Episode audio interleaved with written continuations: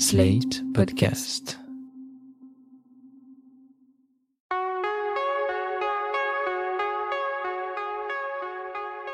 Je m'appelle Thomas Messias, je suis un homme blanc, cisgenre, hétérosexuel, et pour cet épisode, j'ai interviewé un de mes amis parce qu'il se trouve que c'est un romancier de grand talent. Ceci n'est absolument pas un épisode sponsorisé. Vous écoutez Mansplaining épisode 63, Incels ou féministes, qui seront les hommes du futur Un podcast, slate.fr.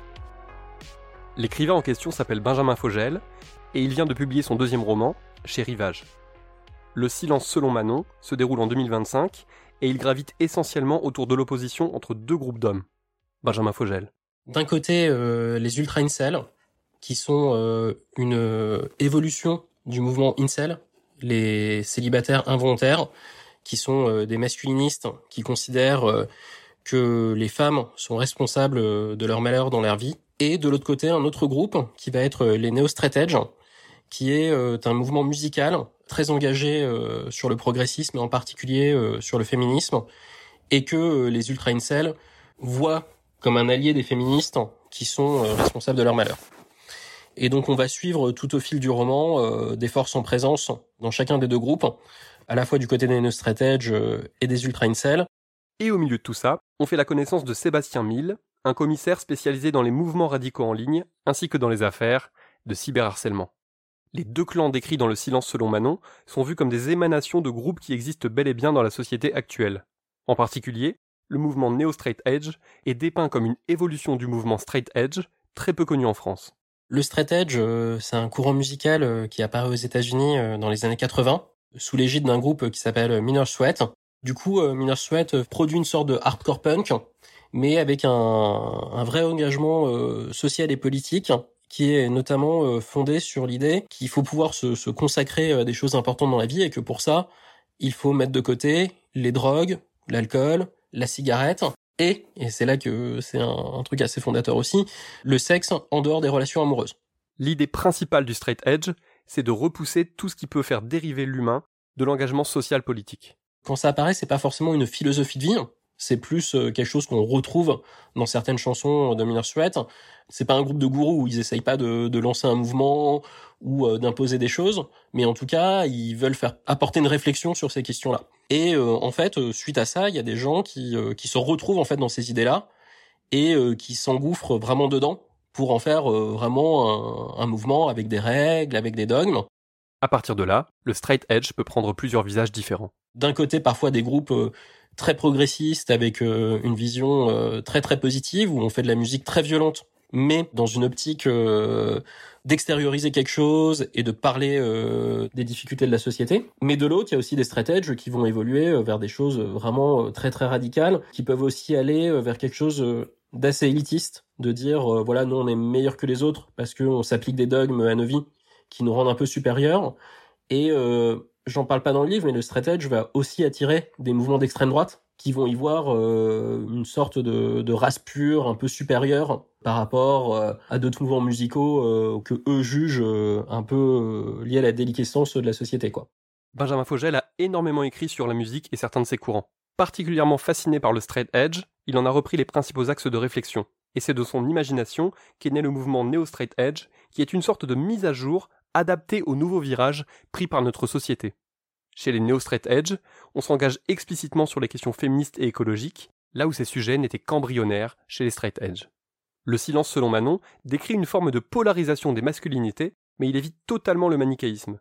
Dans le livre, c'est même un sujet en soi, montrer qu'il n'y a pas les gentils chevaliers blancs d'un côté et les vilains masculinistes de l'autre, car c'est un petit peu plus compliqué que ça. Je pense que l'objectif du roman, c'était un peu euh, de décrire un spectre global de la masculinité toxique, montrer à quel point elle irrigue la société, quels que soient les camps. Le fait de dire qu'en fait il y a de la toxicité évidemment chez les connards, mais qu'il y en a aussi chez des gens qui se veulent euh, progressistes, euh, à gauche, c'était vraiment un enjeu du livre.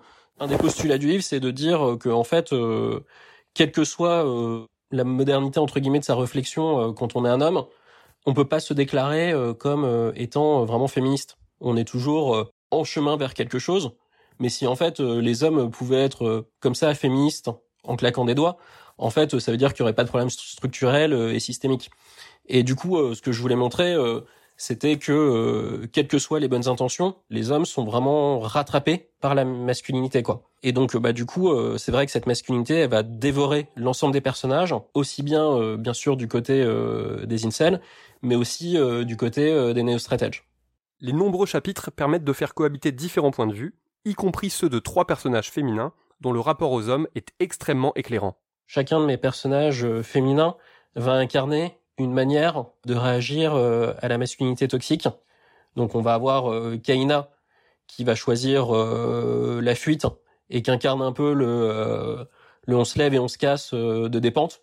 On va avoir Iris qui se retrouve alors qu'elle a une personnalité assez forte, plutôt quand même soumise et inféodée à son compagnon et au néo stratège en général. Et puis on a Manon qui incarne plus une femme de combat qui va vraiment euh, s'opposer euh, à tout ça.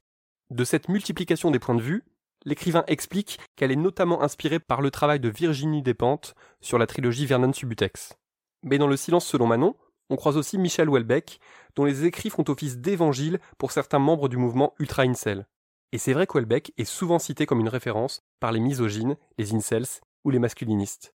Je pense que Welbeck euh, a été, euh, avec euh, des extensions du domaine de la lutte, le théoricien de la misère sexuelle. Et avec un, un questionnement sur la misère sexuelle comme problématique consécutive du capitalisme et de la lutte entre les hommes, de la lutte pour le pouvoir.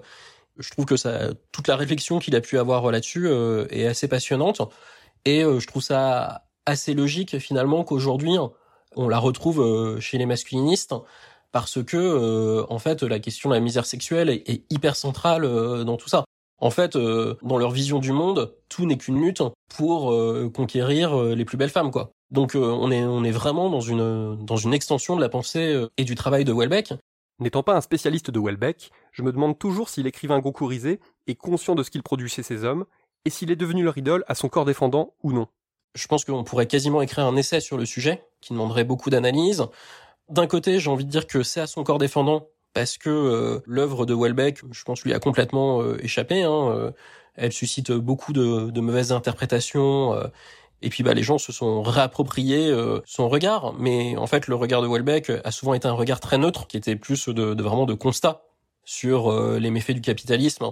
On peut pas dire que c'est volontaire de sa part. Bon, de l'autre côté, quand on lit les derniers Welbeck et en particulier Sérotonine, qui pour le coup est un peu un, gros ouin-ouin euh, de mec blanc euh, qui euh, ne peut plus choper autant de filles qu'il veut avec son corps vieillissant. Finalement, on peut dire qu'il est peut-être qu'il y a un moment où Welbeck est peut-être devenu ce qu'il a influencé quoi. Le silence selon Manon est un préquel de La transparence selon Irina, un roman publié en 2019 dont l'action démarre en 2058. Là, on n'est plus dans l'anticipation contemporaine, mais dans l'anticipation futuriste, avec une part de science-fiction. Le tout consiste en une réflexion sur les connexions entre vie physique et vie numérique, dans un monde où les cartes ont été totalement rebattues en matière d'anonymat et de protection des données. On se retrouve euh, dans un monde où euh, l'anonymat en ligne a complètement disparu, où toutes les données euh, sont exposées publiquement, et où la seule liberté qu'est laissée aux citoyens, c'est d'être anonyme dans la réalité. Parce qu'en fait, on considère que ce qui est important, ce sont les traces qu'on laisse sur Internet, et la manière dont ces traces vont alimenter les systèmes d'information, vont de générer des statistiques qui elles-mêmes permettront de gouverner. Et donc dans, dans cet univers euh, qui est un peu euh, l'inverse du monde d'aujourd'hui, hein, où on peut être, euh, on est obligé d'avoir sa vraie identité dans la réalité et où on peut être anonyme sur Internet. Donc là du coup c'est l'inverse, hein, on peut être anonyme dans la réalité, mais on est obligé d'avoir sa vraie identité sur Internet. On suit un personnage qui s'appelle Camille Lavigne, qui est le bras droit d'Irina Lubowski, Irina Lubowski étant euh, la grande essayiste euh, de, des années 2060, euh, une intellectuelle qui fait un peu la loi sur le réseau. Du coup, le livre raconte un peu la relation toxique entre Irina et Camille. Il y a quelque chose que j'adore tout particulièrement dans la transparence selon Irina. C'est le fait qu'on ne connaîtra jamais le genre de Camille, son personnage principal. Et ce choix n'a rien de gratuit. Ce qui m'intéressait dans le fait que Camille soit non-genrée, c'était de montrer euh, comment le personnage était à la croisée des univers, combien c'était un personnage qui était moderne, à la fois homme et femme, à la fois très impliqué dans le réseau et en même temps défendant une liberté de vie dans la vie réelle. Toutes les parties concernant Camille sont rédigées en écriture inclusive, Comme c'est un sujet qui déchaîne les passions de façon souvent très stupide, j'ai voulu demander à Benjamin Fogel s'il avait éprouvé des difficultés à écrire de cette manière. Ça a été compliqué, mais pas tant que ça. Tous les passages de Camille, euh, du coup, euh, sont écrits euh, en écriture inclusive. Ce qui m'a intéressé, c'est aussi de montrer que souvent il y a des débats autour de l'écriture inclusive qui se polarisent autour du point inclusif, alors qu'en fait, on peut vraiment faire de l'écriture inclusive sans jamais recourir au point inclusif. Je pense que c'est le cas dans Irina. Donc ça montre qu'en fait, en changeant les structures de phrases, en changeant l'approche, les tournures grammaticales, en fait, on arrive très bien à masquer le genre. Ça a été difficile parce que euh, spontanément, on n'écrit pas comme ça et que euh, au niveau littéraire, c'est pas évident parce qu'il y a beaucoup d'adjectifs du coup euh, qu'on peut pas utiliser, il y a beaucoup de tournures dont on est obligé de se priver. Donc il y a eu un enjeu à conserver un, niveau de langue et une écriture malgré ça. C'est aussi pour ça que le bouquin parfois est très froid dans son approche littéraire. Cette froideur correspond aussi au monde dans lequel se déroule le roman c'était vraiment à la fois un enjeu, mais je dirais que l'enjeu, c'était quand même aussi de montrer que c'était pas si difficile que ça d'avoir euh, une écriture non genrée, quoi. Le silence selon Manon et la transparence selon Irina sont disponibles dans toutes les bonnes librairies, et ce dernier vient même de paraître en poche. De l'aveu même de l'auteur, on peut les lire dans n'importe quel ordre. Ensuite, il faudra attendre deux ou trois années avant de découvrir le dernier volet de cette trilogie qui me semble déjà essentiel. Ça vous laisse le temps de vous plonger dans les deux premiers, qui sont aussi haletants que politiques. Voilà, c'était l'épisode 63 de Mansplaining, un podcast de Thomas Messias, produit et réalisé par Slate.fr, sous la direction de Christophe Caron et Benjamin Ours, avec Aurélie Rodriguez. Si vous avez aimé ce podcast, n'hésitez pas à le dire en nous couvrant d'étoiles partout où vous le pouvez, 5 de préférence, et en en parlant le plus possible autour de vous. Toutes vos remarques et vos questions sont les bienvenues à l'adresse suivante, mansplaining at slate.fr. Vous pouvez aussi me contacter via Twitter ou Instagram, mes messages privés sont toujours ouverts. Toutes les références aux articles, œuvres, vidéos citées se trouvent dans la description de ce podcast. J'espère que vous tenez le coup et à dans 15 jours.